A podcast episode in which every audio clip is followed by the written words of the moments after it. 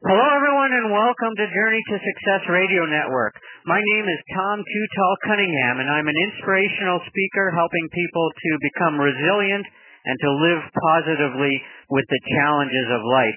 You can find out more about me and this interview at my website, Tom, the number two, and Tall, T-A-L-L dot com. Our guest today is Joe Roberts, Skid Row CEO. The most effective leaders in society are those rare individuals who can inspire an audience with a passion that can only come from personal experience. As the president and CEO of extremely successful multimedia company, Joe Roberts has faced and overcome key business challenges which confront every modern organization.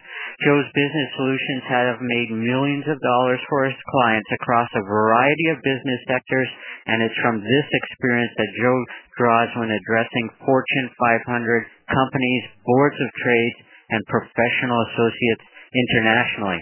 Joe is a Canadian like myself. He's a college uh, graduate from Loyalist College, College in Ontario. He began his professional career making cold calls in the gritty world of photocopier sales, and he found himself quickly promoted into leadership in a management position with a major audiovisual company. Uh, with a track record of proven business success, Joe formed his own multimedia company, and in less than four years, he led that company to a phenomenal 800% increase in business and made his first million before he was 35. What is amazing about this young man, however, is in that 1989, he was living on the streets of Vancouver as a homeless skid row derelict. Through perseverance, determination, and his resilient human spirit, Joe pulled himself out of the darkness and despair to become a highly respected business and community leader today. Drawing on the tremendous courage and determination necessary for this dramatic turnaround, Joe now uses his story and his humor and his business experience to inspire individuals and organizations to achieve their own remarkable goals. Welcome to the show today, Joe. Oh, thanks, Tom. It's great to be here. As I was telling you before the show, uh, your story so much resonates with mine. You know the Napoleon Hill principle of learning from adversity and defeat and uh, when you go from Skid Row on Vancouver, homeless, uh, similar to a story of Frank O'Dea, uh, founder of Second Cup, uh, and then go on to uh, lead a tremendous business and become a millionaire. That's really going from adversity and defeat uh, positively. So uh, let's uh, dive into it. And I love the Skid Row CEO. That's your website. Uh, cool moniker, easy for people to remember. So everybody, skidrowceo.com. Now, uh, we were talking uh, before the show. Uh, both of us are Napoleon Hill fans, and I always like to find out from people what age were you when you first read Think and Grow Rich, and was there someone special in your life who said, "Hey, Joe, you really need to read this book"?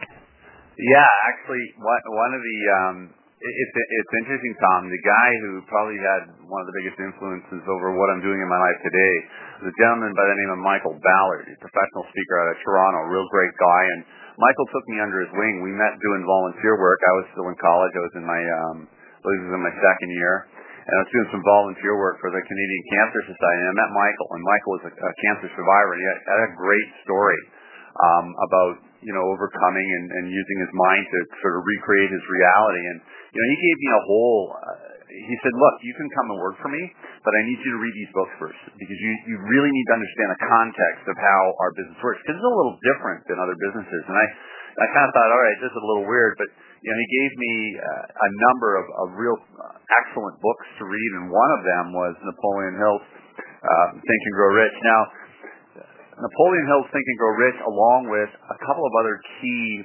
authors and speakers, um, one being Zig Ziglar, played a, a major role in me getting into action very early, Tom, in writing down goals. Now that was just the first thing. I remember, um, you know, really having this epiphany that if I didn't have a clarity of direction, if I didn't have quantifiable, measurable goals, I would likely still be successful, but I may not get all the the, the things that I wanted. And so, you know, I, I I read I read the books and and and I got out a sheet of paper and I, you know, I wrote down and, and I'll tell you the story. You know, I wrote down 56 measurable, quantifiable goals. And for, for me, Tom, this was my bucket list. These were the 57 things that I wanted to get accomplished in my life. If I got those 57 things done, I would have been happy. Had you asked me that, um, you know, at uh, at 25 years old. What ended up happening is I forgot about those goals and I tucked them away in a Zig Ziglar book and I I put them on a shelf and uh, along with all my other um, you know personal development and uh, and and these books and and um, when I was moving into my new office in a home that I had purchased in Vancouver, which was a about a 4,000 square foot home on the on the mountainside overlooking Mount Baker. I remember opening that book and going through that list, Tom, and I had accomplished uh, 49 of the 57. wow! And I was 35. And I remember I was sitting there, and it's it's you know it's like the it's like the the story John John Assaraf talks about in The Secret, where he was living in his dream house and on his vision board there was a picture of his dream house. He actually bought his dream house. But there I was in my in the home that I had always envisioned that I could live, you know, own and, and live and and as I went through this this list it, became very you know, it came it came crashing in with fearing force that what we think about is what we create. Exactly. And thoughts are things. Amen. Um, this is how Think and Grow Rich starts. Thoughts are things. It, it, thoughts are things. Thoughts are things. And so my story, the story of degradation, hopelessness, pushing a shopping cart. I, I literally lived in downtown east side of Vancouver. I was a heroin addict. I lived underneath the Georgia Street Viaduct. So for, for listeners who've ever been in Vancouver, when they drive in between the two sports stadiums where they play hockey and football, I lived under that bridge. And for years, I got up every morning uh, around five o'clock in the morning as the sun was rising over the downtown east side, and I would take my shopping cart and I would go collect aluminum cans to support a drug habit.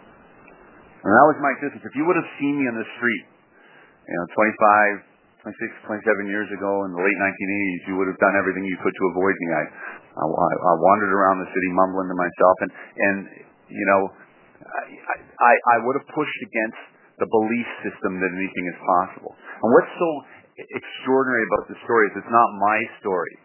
Um, it's the story of, of the human race. It's that inside each and every one of us is a moment by moment choice to change and create the world around us by how we think. Hmm. Fortunately for me, you know, I woke up one day and um, and I I chose to live differently. And with the help of some really good people managed to you know, to, to turn that, that world inside out and, and began to, to totally move in a different direction. And now you when I lived through this, sorry, go ahead. You mentioned something key there with the help of some important people. That's yeah. always a help too, right? Well, it's not always a help for me. It was absolutely critical. I did not have in my toolkit the ability to change the course of my direction on my own. Yeah. We live in the illusion that we're self-sufficient, Tom. But we, we're not. Especially, you know, for me, I'm one of those kind of type A business guys who thinks he can get it all done by himself. And you go out into the world and you, you take a run at it. But the truth is we're all interconnected and we're all yeah. interdependent upon each other. For me, I was at a, at a place where I really needed a hand up. And that, you know, when that moment came, you know, there's a story I tell in my keynote. Uh, it's the story of the worst day and the best day of my life. I walked into a pub Um, around 11 o'clock in the morning on December the 23rd, 1989. It was pouring rain, and I was beginning to descend into the dark despair of withdrawal from, from opiates. And the only way I can describe that to your listener is it's like the worst flu you've ever had in your life. Okay? Hmm. Imagine the worst flu if you've been sick in the last couple of years or even, you know, at another time in your life where you're laying on the couch and you do just about anything to get out of that misery. You times that by about a hundred. and you begin to to understand the, the hell and the vicious cycle that is drug addiction. Hmm. And I was broken and I was going through withdrawal and I needed ten dollars and I walked into this bar and I I did the only I sold the only thing that I had left on. I, I walked out of that bar without my boots.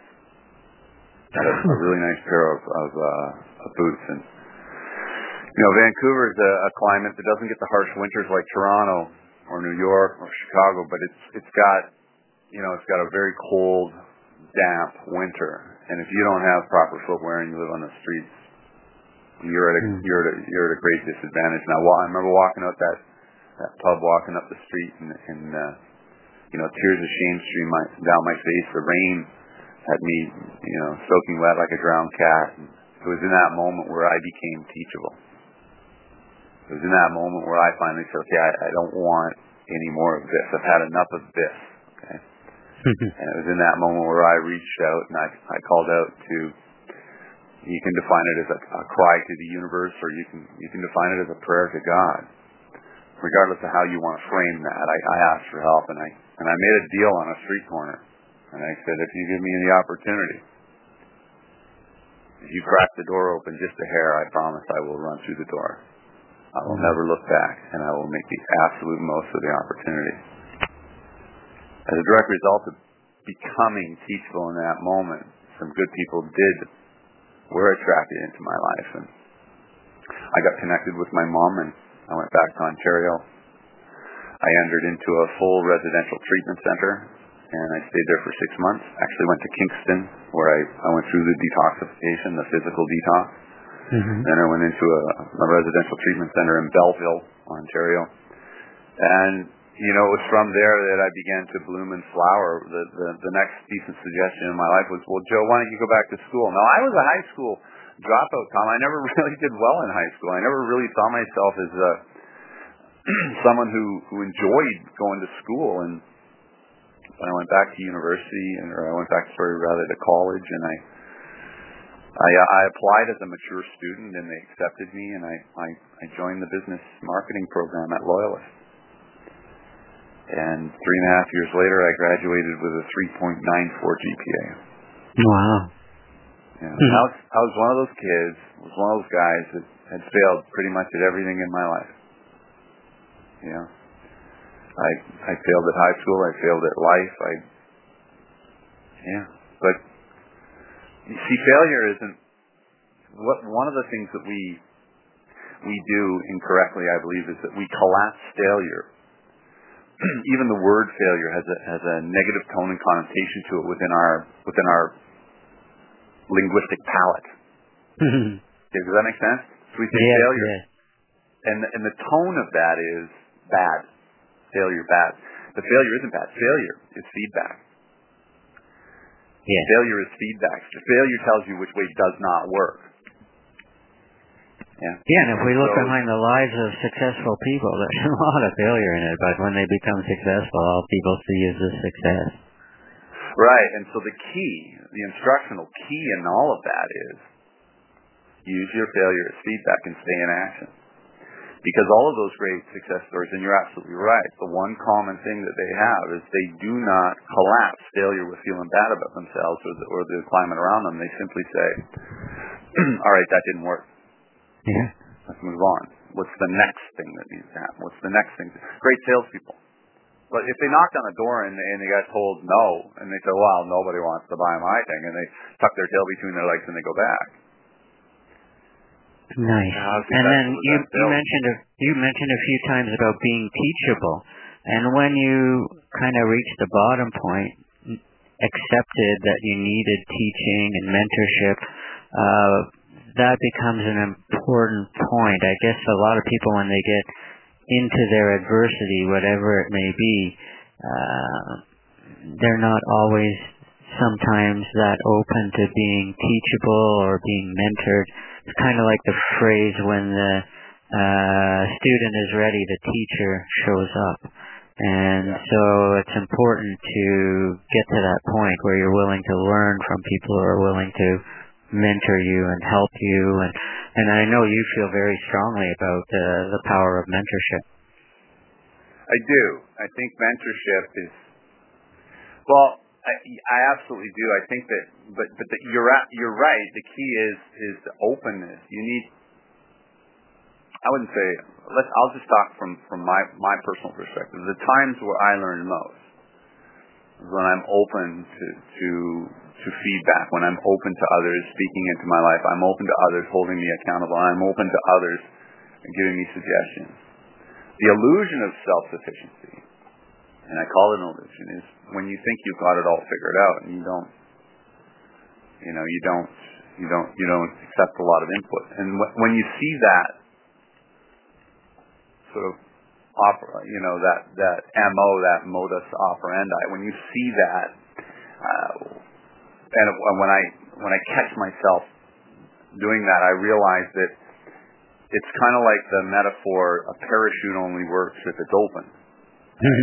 The mind only works if it's open. If you're if you're open to new ideas, if you're if you're open to the universe, if you're open to create creativity, oftentimes if you're programming your subconscious mind properly and saying these are the things I want to attract into my life. I want to attract a healthy, happy relationship. I want to attract good health. I want to attract uh, financial wealth and prosperity. I want to attract um, community impact and legacy. Okay, great.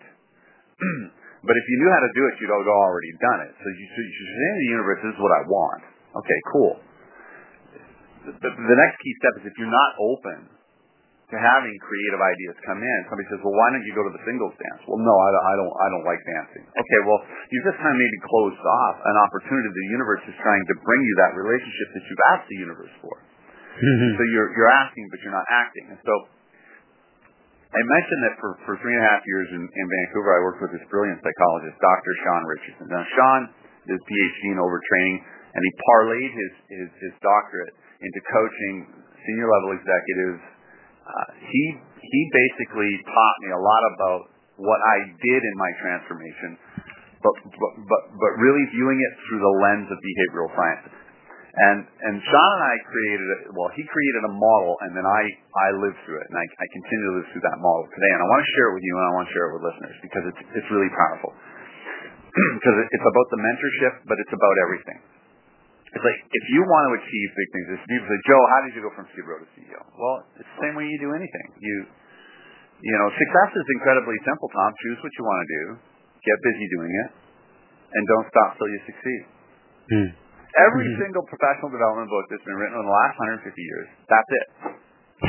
it's a billion dollar business, and that, that those are the only really big fundamentals. Choose what right. you want to do, get busy doing it, don't stop. The problem is, success is simple if we were mechanical, but we're not. Human beings bring the drama. We bring the roadblocks. We bring the unteachability. We're the ones that get out of action. We're the ones that get stuck. You take a look at a guy pushing a shopping cart on the street. Well, that's a guy who's stuck. But it's the same person who's dealing with depression in the workplace, the same person who's had four failed relationships, the same person who doesn't have a prosperity mindset. and can't he can't get under out from underneath consumer credit because they they they they just they, they have these these these particular roadblocks in their in in their world and they can't seem to to get past them. So I mean, when you take a look at sort of the the myriad of different reasons why things are going on, that becomes fascinating to me. why do we do the things that we know will put us behind? Yes. I'm on a diet. I've made a commitment, and I'm in the you know I'm in the the fast food drive-through lineup. Why? Well, it's it's really simple. It's you know we excuse me for a second. We bring those roadblocks that prevent the very success that we're trying to attract. we bring them situationally, but we bring them psychologically. And every single one of us has deep-seated roadblocks we've been carrying around since we were little kids. Mm-hmm. This is how we've learned to be at a very young age. I, I don't want to get too far down a wormhole. This is a you know, it's a shorter program, so this this would be something that would take you know sort of weeks to unpack. But acknowledging that those roadblocks are real and they exist for us, Yes. Is the first is the first thing. It's like, okay, I've I've not had success with my finances or I've not had success with my health. Okay, cool. Um, knowing that that's been a particular hard spot for us, helps us say, okay, that's fine.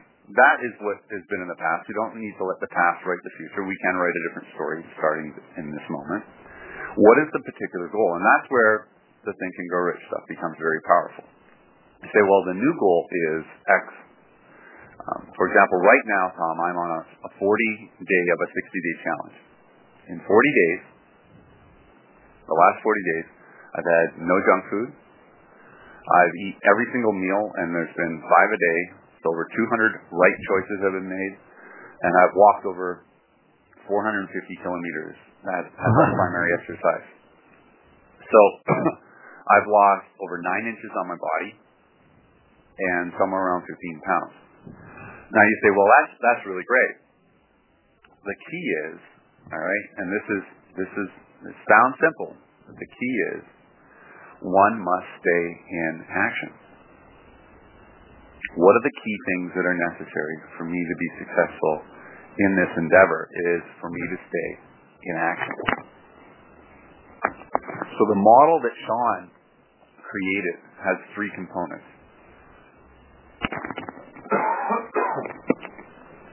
And those three components look like what are the actions I need to take? That's your A. Mm-hmm. What's the reason why I'm going to take these these actions? That's the I. And what are the things that have traditionally got me stuck? Those are the R's. So the A is action, the I is inspiration or purpose, and the R is the predictable roadblock.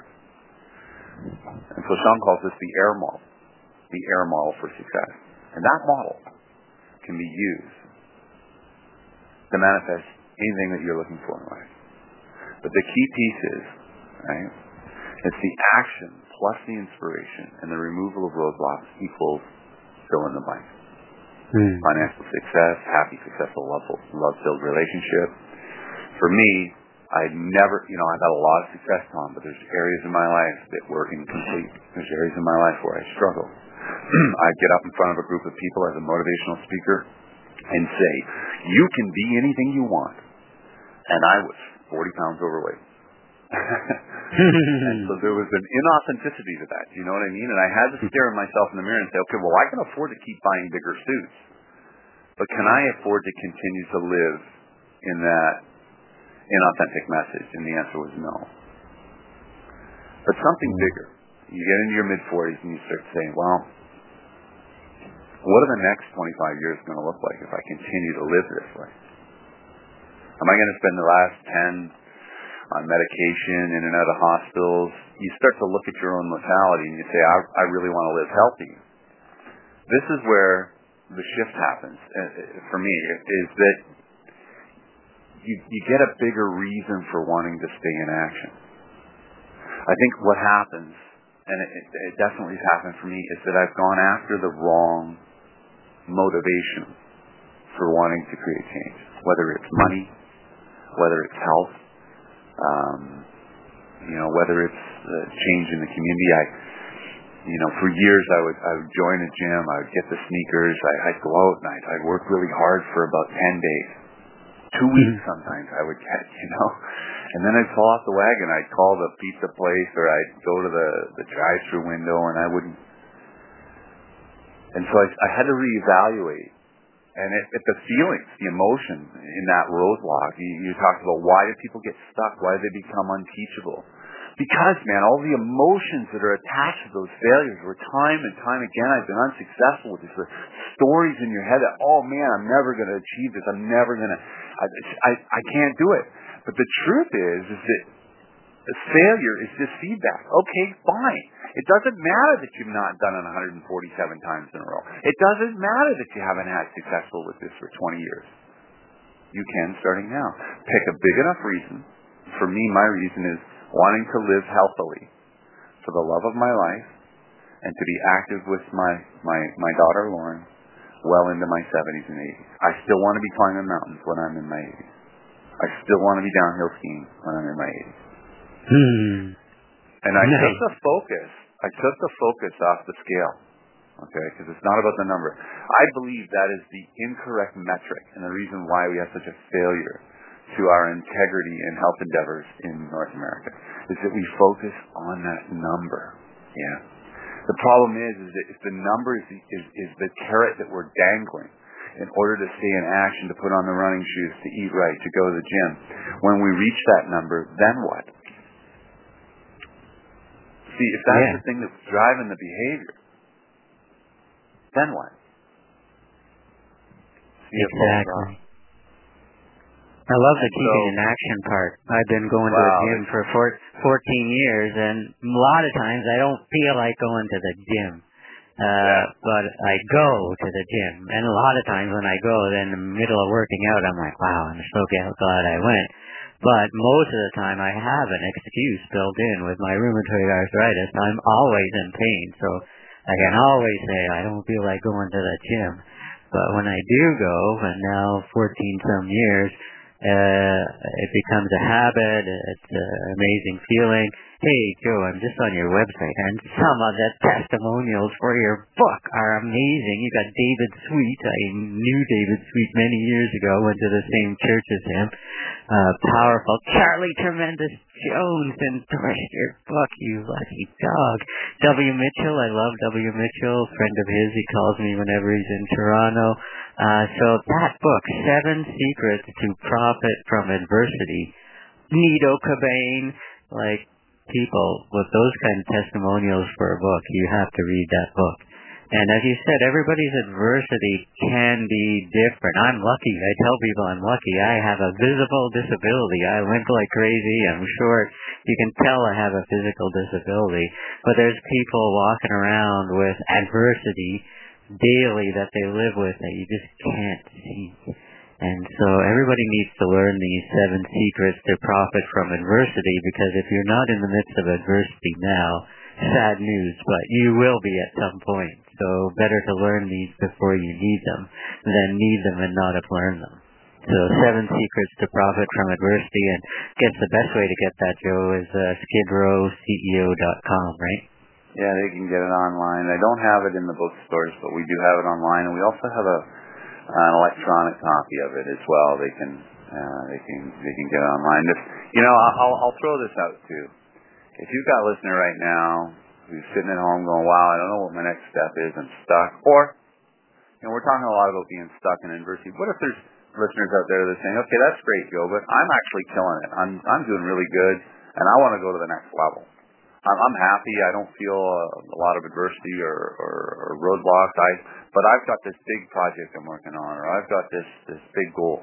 It's good for that as well. And if you've got a couple people right right now, I know that are listening to this, who who say, you know, Joe, I really need to get around that, you know, that thinking, the, the you know, the secrets that that help you go from you know being at the lowest possible place a person can be at in the Western world to you know commanding the attention and corporate leadership with inside a boardroom. I, I'm interested in knowing what that looks like. I'd be happy to send uh, Uh, an e-copy of a book to, to someone who's who's willing to write you an email that says, you know, I, I need to get my hands on this stuff today. So I'd be happy to do that for you, Tom. Amazing. What a gift. What a gift. And you know, and I know that there are people that will listen that are in that situation. And so that is a tremendous gift and kind of your way of giving back. As you know, someone, as you mentioned, you needed help of others and you're, you're happy to help. And this gives me another topic.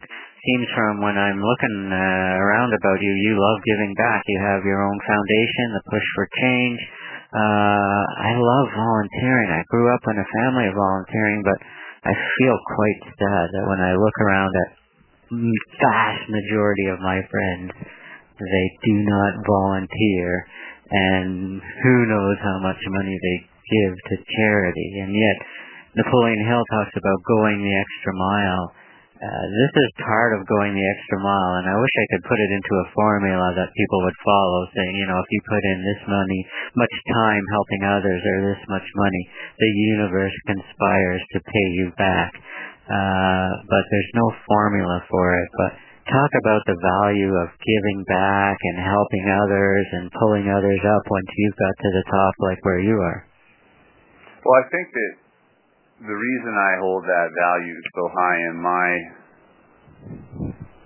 world is because I I was taught that.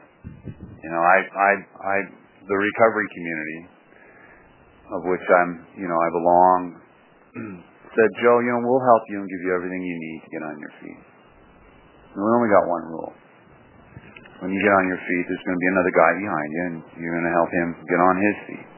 And then that guy's going to help the next guy, and and so so so on and so forth. So it is a pay it forward model. It always has been. Um, it is a testament to the idea that we are one organism. We are one thing. Mm-hmm. Um, and so for me, it's it's it's you know I I when I'm in a, a place of gratitude, Tom. Um, it's easy for me to say I want to go and help the next guy and give him the, the gift of life, the gift of freedom, the gift of uh, breaking bondage of uh, alcohol and drug dependency, the, the gift of discovering what's inside of him or her. I believe my mantra is that there's more inside each of us than we can see. There's mm-hmm. infinitely more than we can see. You see, probability, Tom, is if it's always been like that, it'll always be like that. You know, probability is based on the past. Possibility is based on imagination. Possibility says, I don't know how I'm going to do this, but I'm going to do it. yeah. So you, and then you invite things outside of yourself, and the universe always always, always conspires with you for for for, for success? The answer is always yes. Right. The push for change was a dream. I, did a, corporate engagement in Montreal where I was involved in youth uh, homelessness initiative, which is something close to my heart. I look at kids on the street, kids that are lost, kids that are confused, kids that have a lot of roadblocks. You take a look at the air model, they're, you know, they're out of action or they're doing the wrong things because of whatever circumstances, things are bad at home, you know, they're in the wrong crowd, whatever, whatever the reason is, is I'm, I'm, I'm not here to judge that. I'm just here to say, look, I believe in you, and I want to help you get on your feet. And if you're willing to take that challenge, um, and and and you know, you support support these kids, you know, between the ages of what 12 and 24. There's a good chance that they can transform and they can go on to live a great life. And you know, you want to take a look at getting rid of homelessness and taking a real shot at at dealing with substance abuse in our in our in our world. We need to get at kids when they're young before they become chronically homeless, before they become yeah. wards of the state for the rest of their life, right? And so I said to Sean, I said, what could we do, Sean, that would really raise attention? And he said, well, Joe, you, the symbol of homelessness is the shopping cart. And that's, that's your story. You pushed the shopping cart. He says, and then he said the magic words. We were on a flight to, uh, to Calgary and he said, Joe, nobody's ever pushed a shopping cart across Canada. He said, you know, Terry Fox, he inspired. If I met Terry when I was 13, I met Terry Fox. When he ran through Barrie, Ontario, I met him. I shook his hand.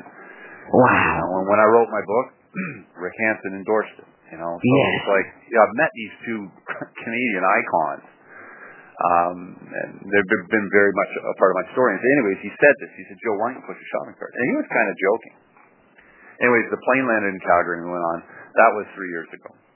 Um, we formed a charity called the Push for Change. And the idea was simple. Push a modified shopping cart across Canada to raise awareness and money for kids at risk. And support those organizations like Covenant House, like the Salvation Army, like these many small organizations across the country that are servicing these these invisible kids on the, on the streets, not just in the big cities, but in the smaller communities too. And so we, we, you know, we were drunk on that dream, and we said, let's do it. Well, then we said, well, we need to do a, a trial project first. And so two years ago in uh, 2012, we said, okay, let's see if my body can take it. Because at the time, Tom, I was 290 pounds. I was out of shape. I'd never done more than a 10K in my life. Right. And I don't know if you've checked the map, but we live in a kind of a wide country. Yeah. Very. There's some distance between St. John's and Victoria. So Sean said, well, why don't we do something that will uh, will gain attention, we can leverage it to get corporate sponsorship, and we'll see what your body can take. And, and we said, yeah, that's a good idea. And so I pushed a shopping cart on July 1st, 2012, from the city of Calgary to the city of Vancouver in 56 days. Wow. Traveling, and, and it, for, for, for listeners to this, you can find out all kinds of information on the thepushforchange.com, or you can go to um, Skid Row CEO. There's there's also and there's a, there's a really cool four minute video that shows the the trek from from Calgary to Vancouver. It was absolutely incredible. Wow, wow. I'm on the you website, but I haven't seen that video. I'm going to watch it. What's that? It's the people that we met along the way, the experiences that we had, the things that I learned about myself, Tom, about what was really possible. Nice. Um, yeah, I was I was averaging 24 kilometers every single day, um, which is three kilometers more than a half marathon. Pushing a shopping cart through the Rocky Mountains, and I'm a non-athlete. Yeah. yeah, I'm a non-athlete. I'm I'm a guy you you would have you know this guy's not going to finish. now we're building a national campaign. We're attracting corporate sponsorship. Excuse me. And that, that, that national campaign will com- commence on, on the 1st of May 2016. So uh, two years ago, this past May, out of St. John's. And I'm going to push a shopping cart 9,000 kilometers across 10 provinces, including one Canadian winter. And, and the entire campaign should take about 16 to 17 months because I'm, I'm not moving oh. that quickly. Wow. Wow. So I, I won't be joining you on that trip. Well, you can come for a kilometer or two. I'll drive along uh, beside you. Yeah, sure. Come, come and join the, the caravan. We've got the RV. It's already been donated. We've got a, a driver. His name's Rob Cook. He's, he's a good friend of mine. He was the driver in the in the trial. Uh, but all of that is my give back. Now, maybe your thing isn't homeless kids. I get it. No problem. But maybe your thing is cancer. Maybe your thing is hunger. Maybe your thing is palliative care. I don't know, and it doesn't really matter. No, it doesn't. What does matter is that you become a greater human being when you put something back into our world, into our society, when you put something back. And it makes you better. The reward for being generous is being generous. The reward. Oh, I like that. For being the generous, reward being for being generous. generous. is being generous. Wow. You get to feel that. And that right. emotion is gratitude. And all of the stuff that we soak ourselves in on personal development, it says the number one thing that you need to have in order to be successful in life is you need to have a grateful heart. You right. need to accept and thank the universe for the stuff that it's already given you and attract more of what it is that you like. Yes. And what what better way to stay and feel grateful but to help help out the person next next to you.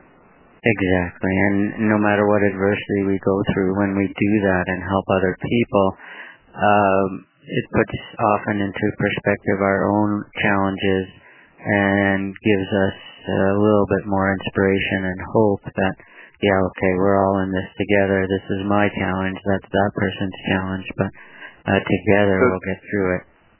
You mentioned Charlie Tremendous Jones. I'll tell you the mm-hmm. story around Charlie. Charlie you know, he, he passed away a couple of years ago. He, was probably one of the most impactful people in my life. Me too. And he only spent about 14 minutes with me, Tom.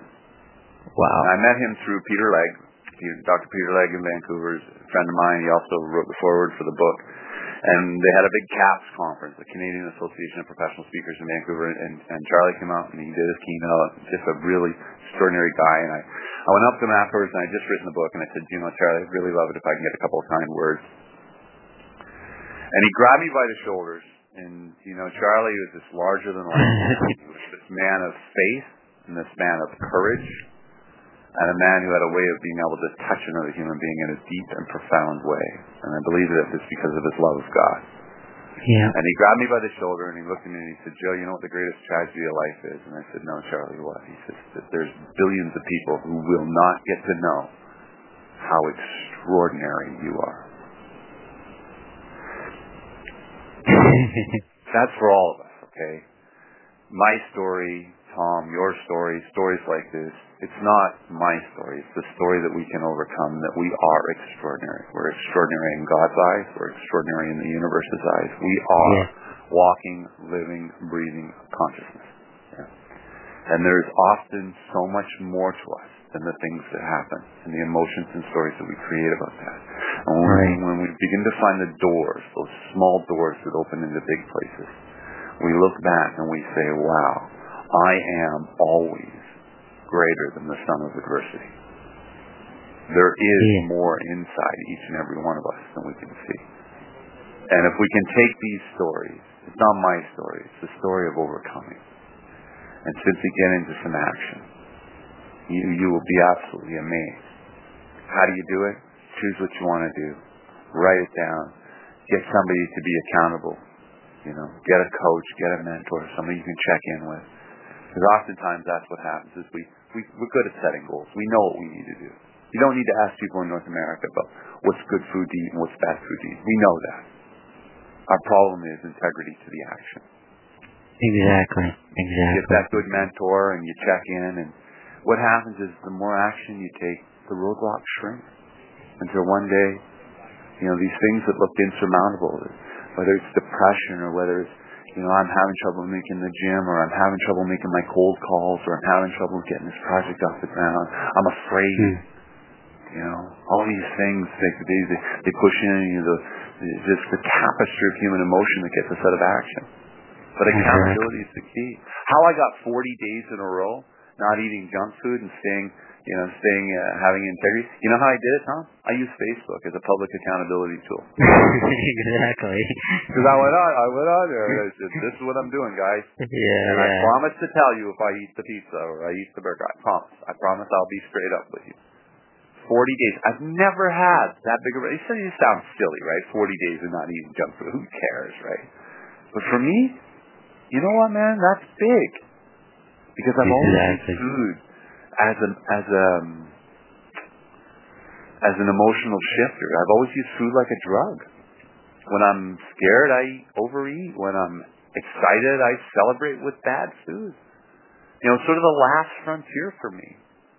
If I want to be healthy and happy later on in life, I need to I need to nip this behavior in the bud. And so it needs relentless action.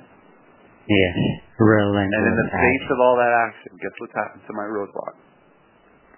It's gone away. Yeah.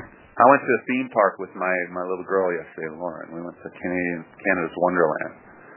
And there's another roadblock. I don't know if any of the listeners can identify, but I don't really like roller coasters, but she can, and she really does like roller coasters. So I think I had my eyes open in one or two of them. But uh, anyways, I digress. But going to this place where at every corner there's ice cream and pizza, and French fries, and I'm eating smoked salmon out of the trunk of my car and cottage cheese, oh. and bananas, and but you know what? I had a big enough reason, and so I made it work. And it's just about staying in action regardless of how you feel regardless of how you feel, regardless of how you feel. You've decided you want to do something. You have big whys. Do it no matter how you feel. But Tom, I'm tired. But Tom, I'm busy. No matter how you feel, you just do it. And I think uh, that's one of the keys to success. Successful people do what unsuccessful people don't do, uh, don't like to do, and successful people don't like to do it either, but they do it because they know it's part of being an overall success and contributing the most to society, to society and uh, of the God-given talents and gifts they've been given. So yeah, no matter how you feel, keep in action. Never give up. Well, Joe, thanks so much for your time today. Again, everybody, SkidrowCEO.com. Uh, seven secrets to profit from adversity. Uh, check that out. Look up his uh, the Push for Change Foundation. Um, and as Joe said, whether it's the push for change or palliative care or some cancer arthritis society in my case, just do something. Go out and help people. Give of your time and give of your money. And there's no scientific formula behind it, but the universe rewards people who help other people. And so skidrowceo.com. Joe, uh, what's coming up for you uh, speaking wise over the next little bit? Um, got a couple of public events. I do a lot of private stuff, so I do a lot of corporate and association stuff. But um, just looking at August next on the 15th, I'm doing a, a Rotary event in Toronto. Um, you can find that on the website. I'm also um, another big Rotary event. I'm speaking at the um, at the 7080 district in Guelph. I think you're a part of that, uh, if, if I'm correct, Tom. That's going to be happening on the 20th of September. Yeah, that's um, my district. Yeah. So there's, you know, there's a number of different things. Uh, if anybody's interested in, in uh, I don't do a lot of uh, uh, public stuff, but uh, I, like I say, I do a lot of private um, businesses and and, uh, and and that sort of thing. But if someone's interested, have them shoot you a line or, or go onto the website, skidrowceo.com, and we've got a live calendar. Yeah. And uh, we try and do a, a real good job. But if there's a question about any of that, feel free to email either myself or Marie, we'd be happy to inform any listener as to when we'll be in their area and when they can come out and, and see me. And um, yeah, That'd be amazing. I'm on it right now, Rotary 7080. I see that there, September uh, 20th, uh, which is my Rotary group, so area. So hopefully I'll be able to see and support you on that. Uh, love being a Rotarian. Uh, just uh, joined this year, and obviously you uh, are familiar with them as well. Great organization. So again, SkidrowCEO.com. Everything about Joe is there. His calendar of upcoming events, his books, uh, his story uh, some amazing videos and his foundation as well. Thanks so much, uh, Joe. I always love uh, interviewing fellow Canadians, and when their story focuses on adversity and overcoming adversity, uh, it is close to my heart and my story. So some of my favorite interviews. So thank you so much for your time, and have yourself an amazing day. You too. Thanks, Tom. Take care. You bet.